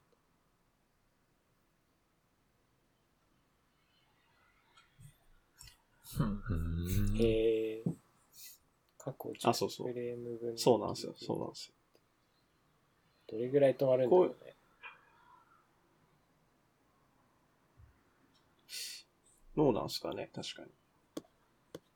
昔、ちょっと鉄拳とかやってて、10フレームぐらいと、うん止まられるともうゲームにならない気がするけど。ああ、いや、そうっすよね。短い、あの一瞬で見切ったりしてるから。うん。ああ、で、そうそう。で、あとあの、なんか推測するとかもあるらしいですね。ああ、何？その、今までの入力したやつで次これが来そうみたいな。はいはい。とか、もうなんか、例えば、こう、横で押すと、ちょっと横に移動するじゃないですか。うん。うん。であれもなんか、なんかどんだけ移動するかみたいな、もう決まってて、横って押した瞬間に。なんか、散歩ぐらい歩くみたいな。例えば、え今日だったらもうなんか、その、あの、目標座標っていうのはもうなんか、コマンド入れた瞬間に決まってるとか、なんかそういうので、割と先読みができるようになってるっていうのが、どっかで書いてあった。あ、本当だ。結構下にある。ああ、非同期のクライアント側の処理で実装されている。歩き始めるとか、剣を振る、ったデータの起こった結果がいきなり送信される。うん。あうんまあ、みたいなことはやったりするらしいです。そう。えー、すごい。うん。で、コマンド入力同期っていうのは、まあ、こコマンドなんですよね。まあなんか、あの、R、RPG とかなのかな？なんかそういう、そういう系のゲームでやるらしいですけど。えまあなんか一つの、まあポポケモンとかもそうなのかな？なんかこー。う、1ターン分をこう一緒にポンと送るみたいな。はいはいはい。一個一個送るんじゃなくて、まとめておくみたいな感じですね。ああ、なるほどね。で僕が一番気になってたのはこの FPS のやつで、Apex とかあの辺ってマジでどうしてんだろうなってすごい気になってて。うん。で、なんか Apex、あ、その FPS の場合は、その、このクエイクっていうのが割と参考にされるらしいんですよね。クエイク？ええ。クエイクっていうゲームがあー1999年に発売されたやつで、で、これがソースコード公開されてるんですよ。おー。なんで、なんかその後の FPS ってこれをなんか参考にされてるっていうことらしいんですけど。で、このクエイクっていうのもさっき言ったそのフレームをいっぱい、過去のフレームをいっぱいまとめて送るんですけど。で、これもその、先読みとかですね。うーん。当たり判定。うん、そう、当たり判定が、これはでもゲームによって違うみたいで、で、これはその、そのゲームにおいて、どっちの方が公平かとか、まあどっちを取るかみたいなのを決めるらしいんですよね。うん。もうだからその非同期型の場合っていうのは、その、まあ A さんと B さんでこう対戦してるとして、その時間の流れが合わないんですよね。非同期型っていうのは。うんなんで、A さんの画面ではなんか早く進んでるけど B さんの画面では遅いみたいなことがあって。うんうんで A さんの画面では、えっ、と、早く進んでるってことは、なんか B さんがまだ打ってない、自分に対して打ってないように見えてる。うん。えーでで、自分はもうなんか、そこ、あの、早く行動できるみたいな感じだけど、えーなんか B, B さんの方から見たら A さんはまだ動いてないみたいな、なんか、A さんの方からしたらもうね自分はもう、下っとこう逃げてるみたいなんだけど、B さんから見たら全然逃げてない。だから時間の流れが違うところで、そこでじゃあ打った時に、どう判定するのが公平かみたいな話で。ここはもう違うんですよね、ものによって。うーん。エーペックスのドアや壁の後ろにいるのに殺されたり、さっき言ったそうそうそうそうそう戻されることがありそうそうそうたまにマイクラでも動く。あ、ありますよねガ。シャガシャガシャガシャってなって動かなくなった。はい。マイクラもなんか戻されますねあ。そうそうエリトラで着地しようとしてたのにさっきの高さに戻ってるみたいな。はいはい。ありですね。そうなんですよ。で、えっと、Apex の場合は、あ、まずその非同期型のこういうサーバー集中処理あ、その非同期型の場合っていうの、非同期型のサーバー集中処理と、非同期型のクライアント分散処理ってあるんですけど、で、まあ、FPS とかのやつは、クライアン、あそう、サーバーですね。サーバー集中処理なんで、えっと、まあ A さんのクライアントと B さんのクライアントとサーバーっていうのがいるんですよね、うん FPS の場合。で、サーバーが、えっと、常にこの、なんですか、現世界の時間の流れを把握してて、うんうん。で、Apex の場合は20フレームでサーバーが動いてるらしいんですよね。ほう。あ、20ヘルツか。ああ、はい。だから50ミリセックごとにシミュレートしてるらしいです。うん50ミリ、えーセックで、そのフレームをこう、パッパッパッパッパってこう切って、で、その時点で、まあ当たったかどうかみたいなのをこう毎回毎回見てるっていう。で、なんかこれをもっと上げたらもっとぬるぬる動くんじゃないかみたいな話は、後ろの方でされてたんですけど、でもそれをあんまり上げても、結局あんま意味ないみたいな話で。で、その分なんかこう、待機使うからスローになるみたいな、なんかそういう話があって、今50ミリセックがいいとされてるみたいなんですけど。えー、50。うん。結構遅い。あ、そうなんですよ。遅いですけど、でもこれ以上別に上げるつもりもないみたいな話ありましたね。えまあ、それはー、ゲームのあれになるか。うん。でこれを単純になんか25とかにしちゃうと、それ、その倍ぐらいの待機を食うことになるんで、でそれがあんまり良くないって話だったんですけど、で、その当たり判定の話がこの APEX のドキュメントにあって、で、あ、そうですね、ここの、ドアや、さっき坂本さんが言ったそのドアや壁の後ろにっていうそのトピック、真ん中、ちょうど真ん中のところにあるんですけど、でここにその段落がこう一個うん。ネストされて書いてあるところが結構面白くて、まあこれはなんかその公平性の話についてですね。で、まあ Apex で、まあ二人遊んでますと。うん。で、ハイっていう人、まあ人っていうか、まあハイとローがいますと。うん。えーで、ハイっていうのはまあピングが高いとですね。遅いってことです。うん。で、ローっていうのは ping が低い。からまあ爆速みたいな。で、ハイは300ミリセック、えーローは50ミリセック。で、まあサーバーと通信できるといううん。人がいました。でこの時に、えーお互い同士でこう、バーンって打ったらどうなるかっていう話ですね。うん。で、ローの方は、まあ当たり前ですけど、早いんで、そのローの方がこう、先に到達するじゃないですか。球が。うーん。うん。ですけど、そのお互いの視点で違うということで、で、そうですね、このどちらかが角を曲がり、お互いの姿を見たという場合は、まあ、ローが有利ですよねと。っていうのは、そのローの方が過去にいる度合いがえ低いので、えーローが先に範囲の姿を見ることになるああ、はいはい。と。うん。なるほど。まあ、だから範囲の方はまだ画面描画されてない。うんうんうんローはもう見てますっていう感じですね。うんうんだこういう場合では、ローの方が有利でした。うん。うん。で、まあ、あとそうですね。えー、まあ、ローの球が先にサーバーに到達するっていう、まあ、優位性。うんまあ、これも同じですよね、と。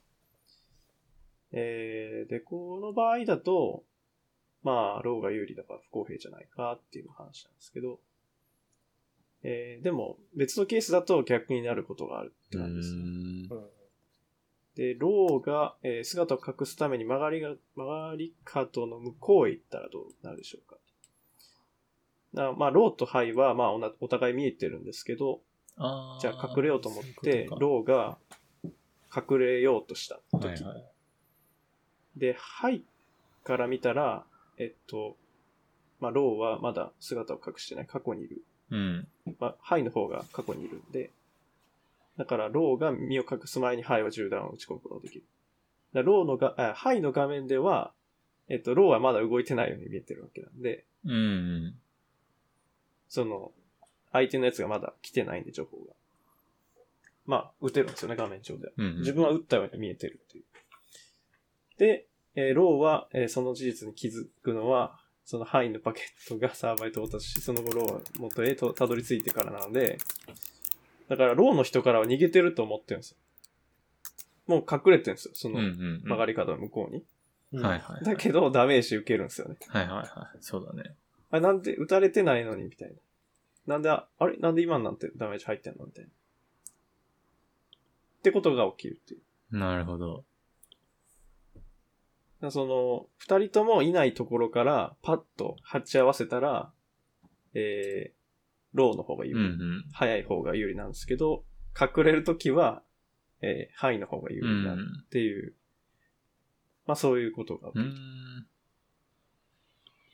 なんで、まあ、その、いろんなケースにおいて、なんかこう、有利不利が出るんで、まあ別に公平なんじゃないっていうあ、なるほ話どね。です。はあそうはあうん。一方的じゃないから。でもこれはもうどうしようもない話で、あの、まあ、非同期の時は、どっかでこう、なんか、妥協しなきゃいけないんで、うん。どうするかっていうところですね。まあ確かうん。 Apex だと、だからやっぱ、あれですね、こう、なんか、撃った人の方を、打って当たった人の方を多分優先するんでしょうん。う。でそれがゆえにそういうことが起きる。だから逃げて、隠れてても、なんか向こう側で当たってたら当たってるみうたいな。ん。多分そういう優先なんでしょへえ。に。うん。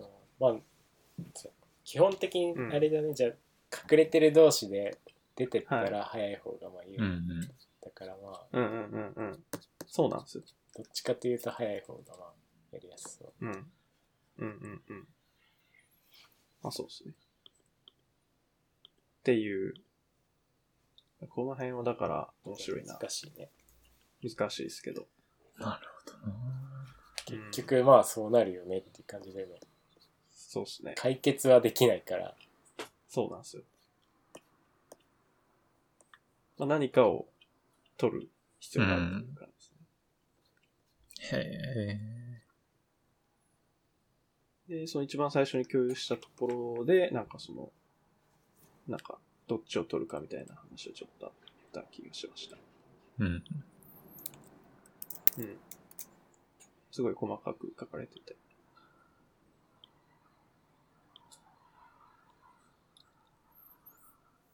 そっか。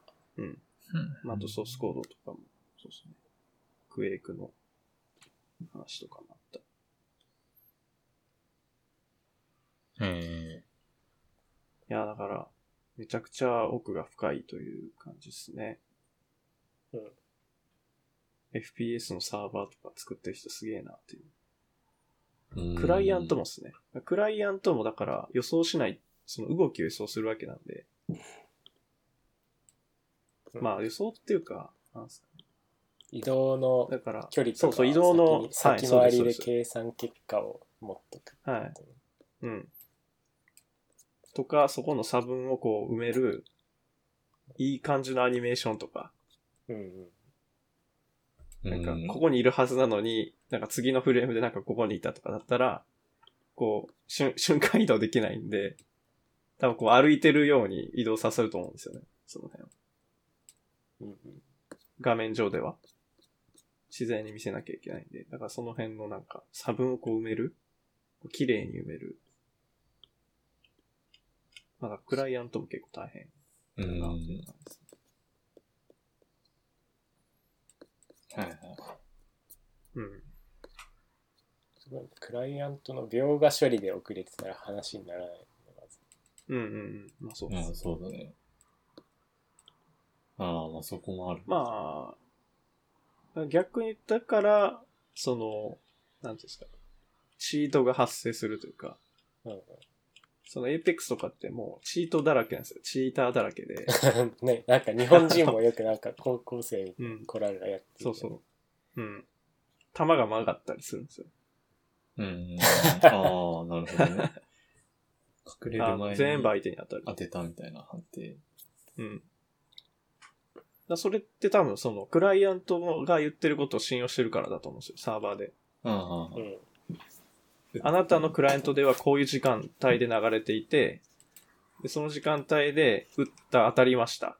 あなたの画面では当たりました。っていうのが多分サーバーに来るんでしょうね。うん。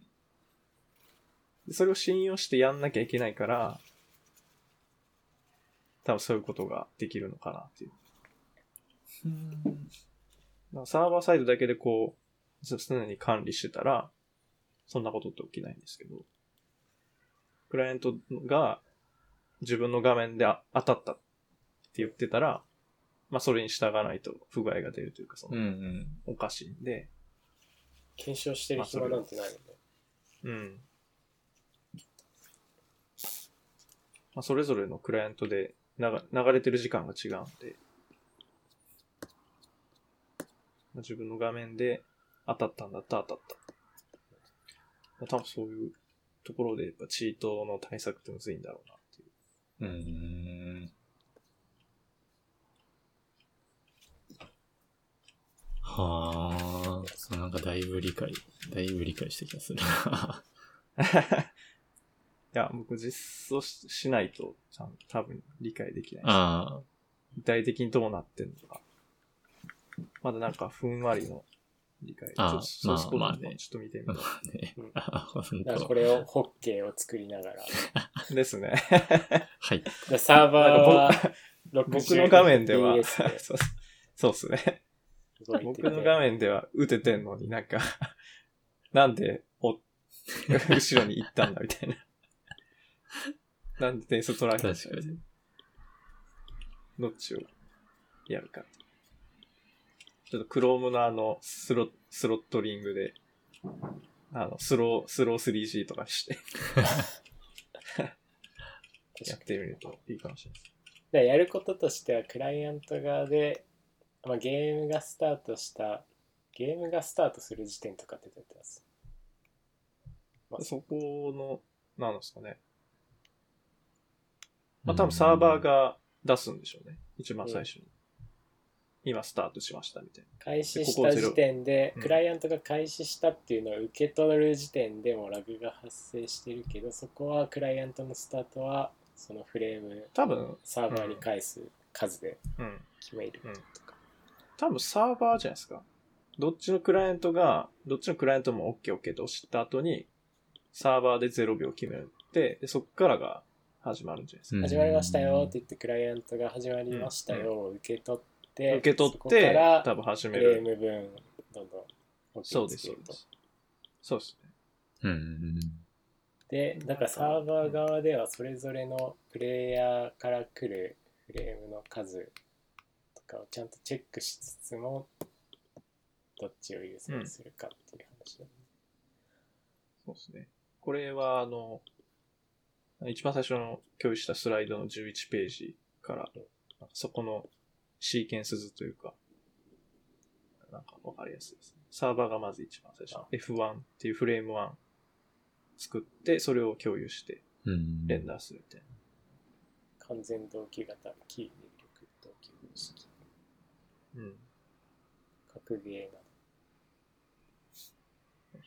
確かそこでずれた時にどうするか。に。一回これやってみてもいいかもねうんうんうんシンプルだとそうっすね。面白そうっすね。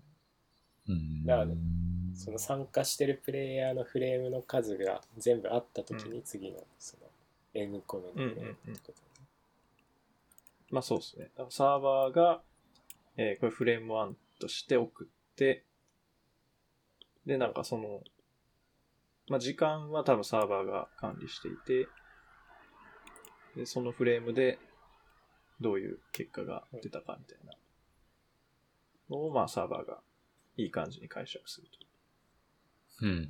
とこなのかはい。なるうんな。なんか、うん。ピンが高すぎたら、ボールがこうなんか、行ったり来たりみたいな。うん。カッカッカッカッカッカみたいな、なんか、カッカッカッカッカみたいな感じなの。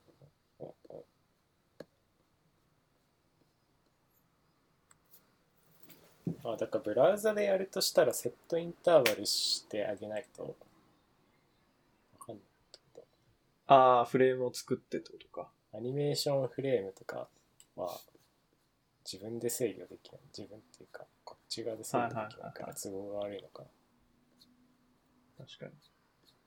いいそれ大変そうだな。ああ、なるほど。まあだから、 requestAnimationFrame うん。なんか設定できるのかな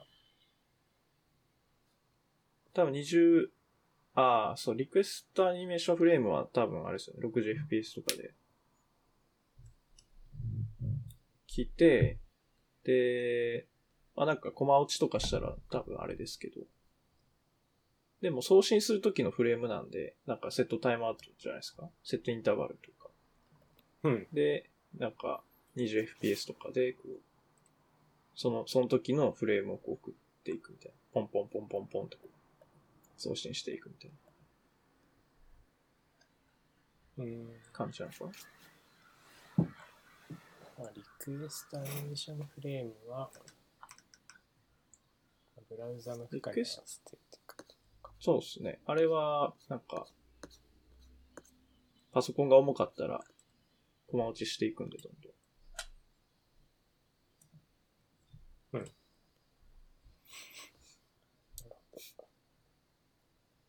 まあでも結局、うんそうか、うんセットインターバルとか、セットタイムアウトとかしたとしてもうんコマ落ちしてたらいいなとか。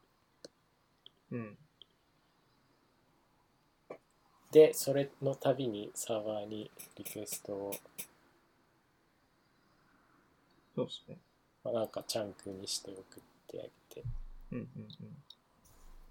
なるだからその、そうですね。PC の、その強い弱いとか、なんかそういうので不公平不公平が出ないようにしてあげないといけないんで。うんだから僕のとこだとなんか 20fps しか出ないけど、なんか相手のとこだと 60fps とかだと、なんか3コマ分、ん3倍のフレームが見えるから、みたいなことになっちゃいけないんで、まあ、ちゃんと今見えてる状態をこう送ってあげるみたいな感じなのかな？いや、わかんないですけど、難しい。うん。ゲームというかもうこ、この仕組みだけで相当むずいですね。うん。やり取りするだけで。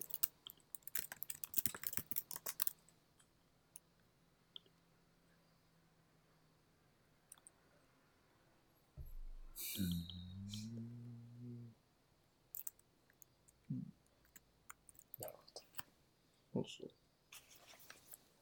で、あと、だいぶ話ずれるんですけど、うん。その動機系で言うと、あのほ放送？その、テレビとか、で、あの、なんか、なんすよ例えば競馬中継とか、うん。あるじゃないですか。でそうすると、その競馬場でカメラ撮ってる人の、まあ映像。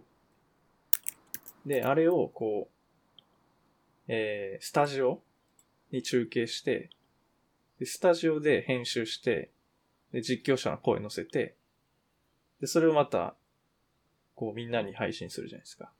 うん。なんかそこら辺の、あの、なんていうんですかね。ルートっていうのは、もともとハードで制御されてたんですよね。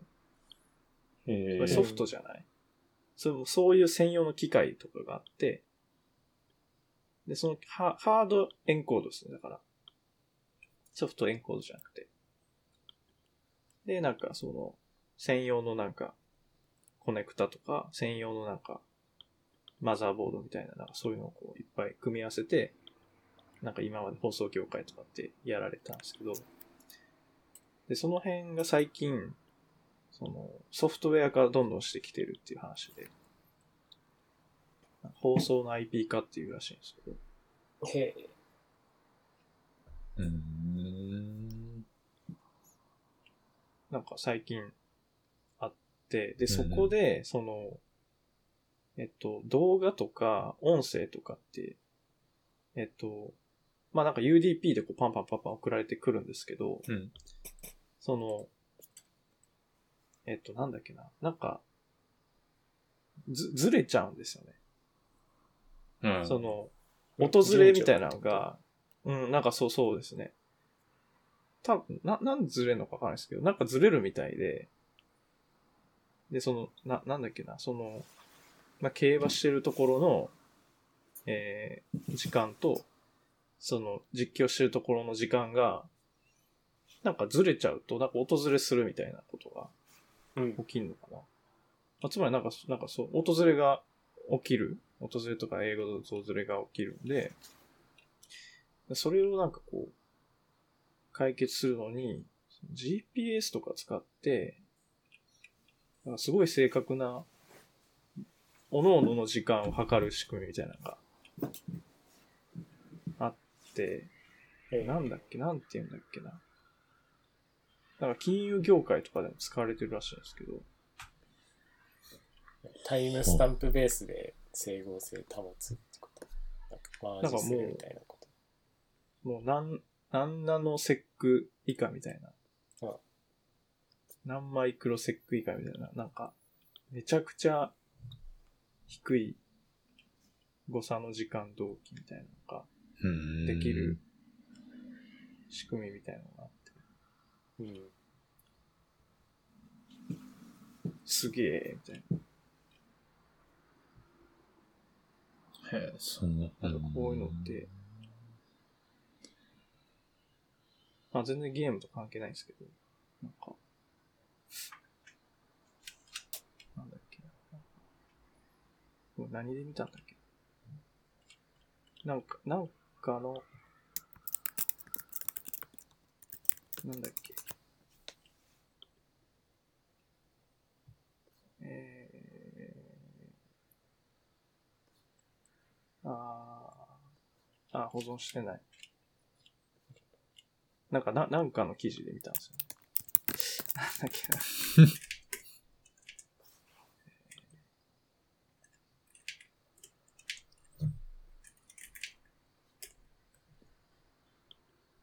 あー、なんだっけ。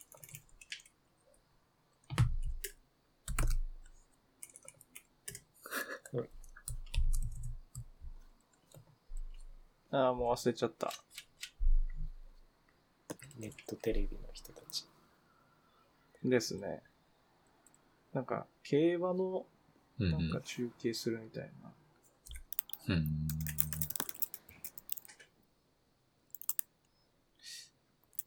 いや、なんか、そういう放送系のところも、なんかソフトウェア化してきてんな、みたいな話で。ああ、まあ、な確かまあ、いろんなところに配信するとなるとインターフェース的に整えないといけないのかなみたいな。ちょっと察するのうん。全然その内実はわかんない。で、あ、なん、なんでそれ知ったかっていうと、WebRTC ですね。そこに WebRTC が使われてたって。ほ WebRTC からこの深みにはま、入ってった。う。うん。で、なんかそそこの、あ、だからその今リ、リモートワークしてるじゃないですか。なんでその、なんか SE つけるとか、なんか、そのファファンファーレ流すとか、うんうん。なんかその、そういう処理を自宅からできるように、その、なんですか、こう、その、簡単な、その編集とか、リアルタイムの編集とかを、その、WebRTC 経由でやるっていう、ことやってて、な、なんだこれはと思ったんですけど、普通はだからスタジオにいないとできないような、その、リアルタイムでこうなんかこう、映像をいじったりするようなことを、自宅からできるみたいな、なんかそういうので WebRTC 使ってましたって話をなんか、ちらっと見て、SDI。なんかそういうプロトコルがあるらしいですね、こういう。SMPTE2110。ほう。よくわか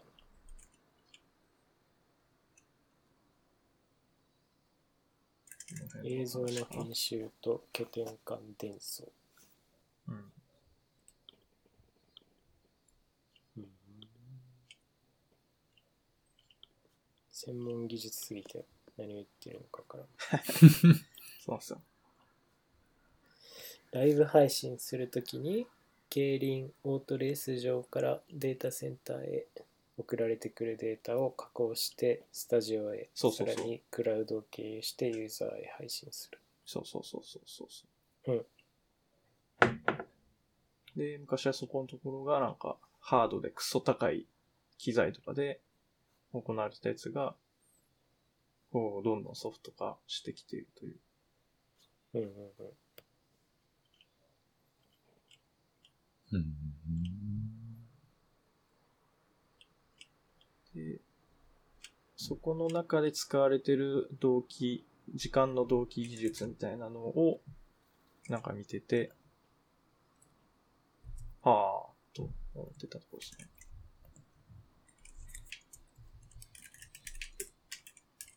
時間って同期しなきゃいけないんだって。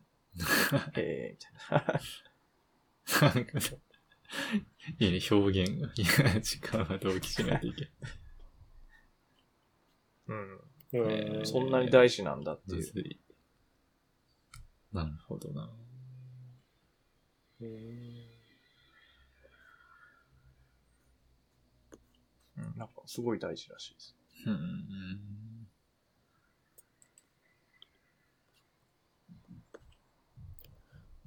で、その技術がなんか、金融業界でも使われているような、まあ一般的、一般化されてるって感じなのかな。そういう。金融業界。ね、株取引とかじゃなくて。なんですかねなのかなと思いましたけど。うんそういうこう、本当に時間ずれちゃいけない。シビアな。うん。うんうんうん。あ、これ PTP だ。PTP。そうそう、これが、へえ、みたいな。こんなのあるんだ。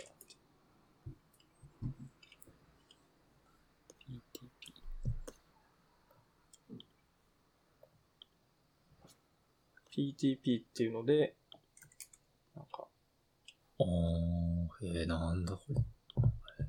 時間がずれないらしいですね。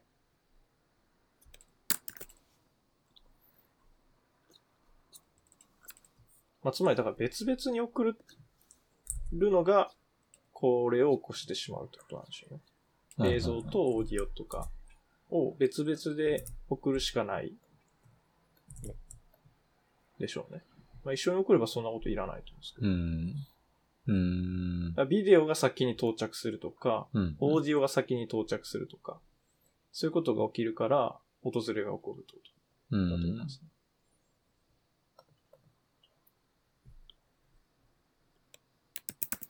うん。なんで、この PTP っていうのがナノ秒レベルの同期精度があると。で、この、あの、 mixi の人がやってたのが、なんか屋上になんか GPS のなんか、うん。あの、機械を設置して、なんか時間を同期するみたいな、そういうの。ちらっと見て、はあ、そんなことするんだ。なんか今やってる途中って書いてあったんですけど。へえ。へえ。うん。えーこういう業界もあるんだうな、みたいな。ん。ね。はいうん。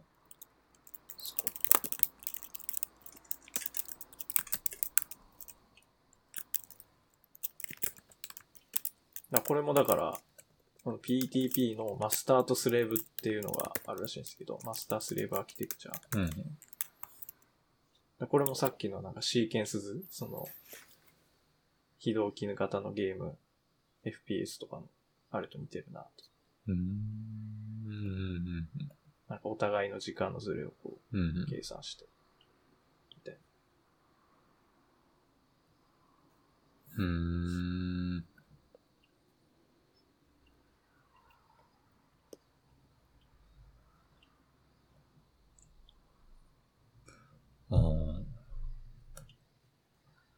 うん。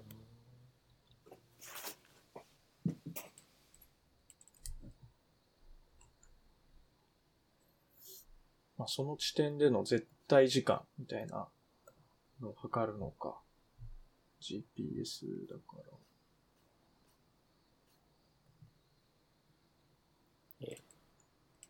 そう。だから今、ん？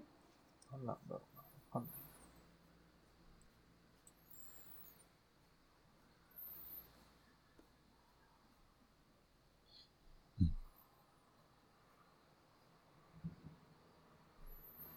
いや、わかんないです。